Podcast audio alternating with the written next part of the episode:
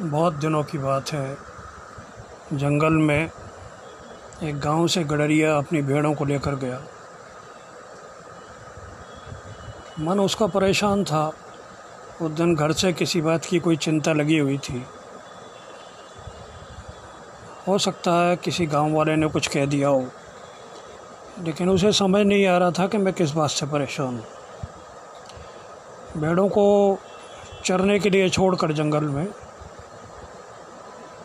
एक छोटे से टीले पर एक पेड़ के सहारे पीठ लगाकर वो बैठ गया। मन की उसकी बेचैनी शांत नहीं हो रही थी। अचानक से उसका मन करा। पेड़ की तरफ़ उसने अपना मुँह फेरा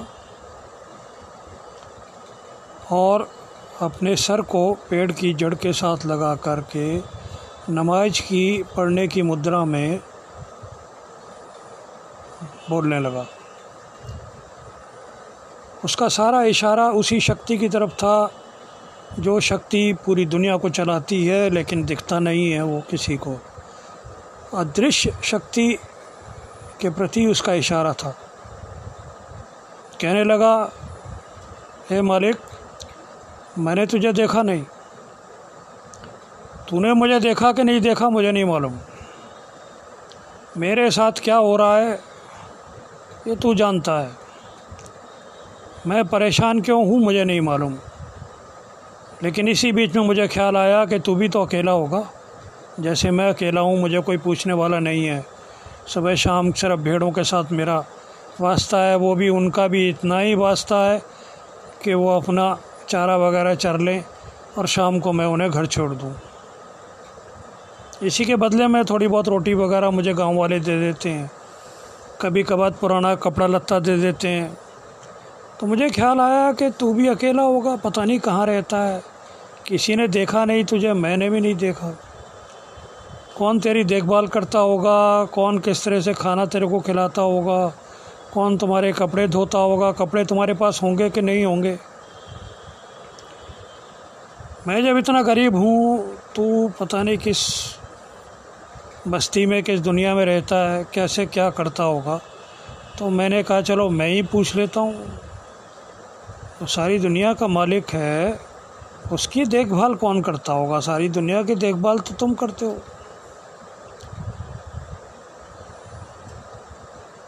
इतने में पास से एक बहुत बड़े चर्च के पादरी अपने घोड़े पर सवार होकर वहाँ से गुजर रहे थे। उनका ध्यान उस गडरिए की तरफ़ गया। उन्होंने उसकी बात सुनी।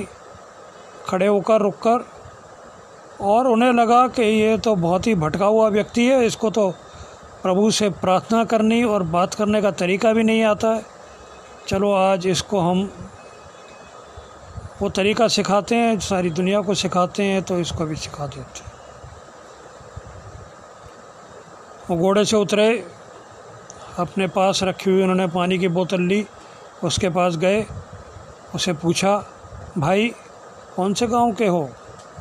उसने बताया, फलाने फलाने गाँव से हूँ क्या काम करते हो? मैं तो जी भेड़ों को चाराने के लिए ले आता हूँ। शाम को उनको वापस ले जाता हूँ, बस यही काम करता हूँ। तो तुम किसी तरह की पूजा करने के लिए किसी पूजा स्थल पर नहीं जाते हो?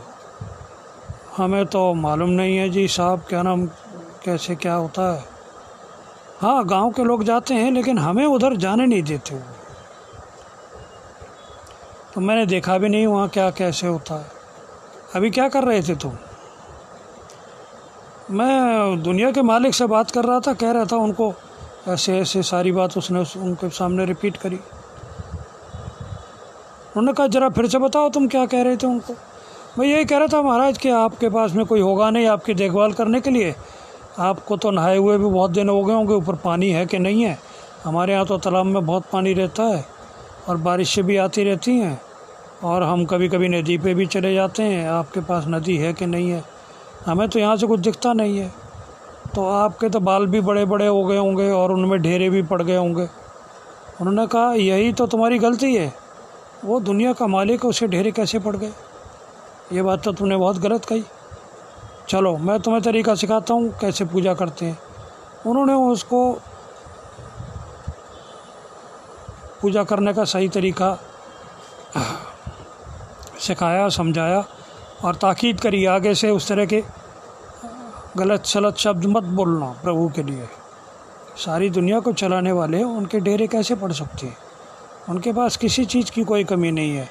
हमको जब वो पानी और वस्त्र वगैरह, भोजन वगैरह सब दे सकते हैं तो वो अपने लिए भी ले सकते हैं। उसने कहा, महाराज, गलती हो गई, आगे से नहीं करूँगा। पादरी साहब बड़े खुश हुए, उन्होंने कहा कि चलो एक व्यक्ति को मैंने क्या नाम, पूजा करने का तरीका सिखाया, वो वापस अपने घोड़े पर चलने लगे। इतने में आकाशवाणी होती है। फादर, रुको। अभी आपने बहुत बड़ी गलती करी। मैं अपने बच्चे की सारी बात सुन रहा था। वो अबोध, बालक अबोधिता में अपनी बात मुझे समझा रहा था। वो कितना खिन था, कितना परेशान था, और मुझसे बात करके वो बड़ा खुश हुआ। उसका मन बदल गया। उदासी दूर हो गई। तुमने उसको जो तरीके बताए हैं, वो ठीक हैं, उसमें कोई दिक्कत नहीं है। लेकिन उसकी मासूमियत वाला जो पूजा का तरीका है, वैसा तरीका तुम्हारे को किसी को भी नहीं आता। वो तरीका तुम सीखो। तुम्हारी पूजा को मैं एक बार को नकार भी दूँगा, सुनूँगा भी नहीं। लेकिन उसकी पूजा को मैं किसी भी हाल में नकार नहीं सकता हूँ। मैं दुनिया के सारे काम छोड़कर उसकी पूजा सुन रहा था। और तुमने मुझसे एक मेरा मासूम बच्चा छीन लिया, उसको अपने तौर तरीके दुनियादारी के सिखा दिए। अब वो मुझसे कैसे बात करेगा? जाओ उसे बोलो कि जो तुम कर रहे थे वो सही था। जो मैंने तुम्हें समझाया वो गलत था। तुम उसी तरीके से प्रभु से बात करते रहना। प्रभु ने तुम्हारी प्रार्थना स्वीकार कर ली है। पादरी सक पकाए, बहुत परेशान हुए। हिचक रहे थे जाके उसको अपनी बात समझाने के लिए, लेकिन प्रभु का आदेश था, उनको करना पड़ा। उनको जाके उस व्यक्ति को, उस गडरियों को ये बात समझानी पड़ी। उसके सामने नतमत्सक होकर उनको हाथ जोड़कर ये कहना पड़ा कि जो बात मैं कह रहा था, उसमें संशय हो सकता है, गलत हो सकती है, लेकिन जिस तरीके से तुम बात कर रहे थे प्रभु से, वो तरीका सोलह आने सही था। करिए बोला, महाराज, मुझसे कोई गलती हो गई, आप दोबारा आए। बोले, नहीं नहीं, मुझसे कोई गलती, तुमसे कोई गलती नहीं हुई। तुम बिल्कुल सही थे। गलती मुझसे हो गई थी। भाई, मुझे माफ़ कर देना। गडरिया को फिर भी कुछ समझ नहीं आया। बोला, ठीक है ठीक है, महाराज जी, जो आप कह रहे हैं वो सही है। हम आपको कैसे माफ़ कर सकते हैं? आप इतने बड़े आदमी उन्होंने कहा, नहीं नहीं, ठीक है। उसके सिर पर हाथ फेरा उन्होंने और चलने लगे। दूर उनको दिख रहा था, भगवान मुस्कुरा रहे थे। पादरी अपने रास्ते, अपने घोड़े पर चले गए। गडरिया, समंजस में परेशान, हैरान क्या करूँ, क्या ना करूँ, लेकिन फिर भी उसे एक बात समझ में आई कि जो प्रार्थना मैं कर रहा था, उस प्रार्थना से मुझे जो शांति मिली थी, ज़रूर उस प्रार्थना में कोई दम था।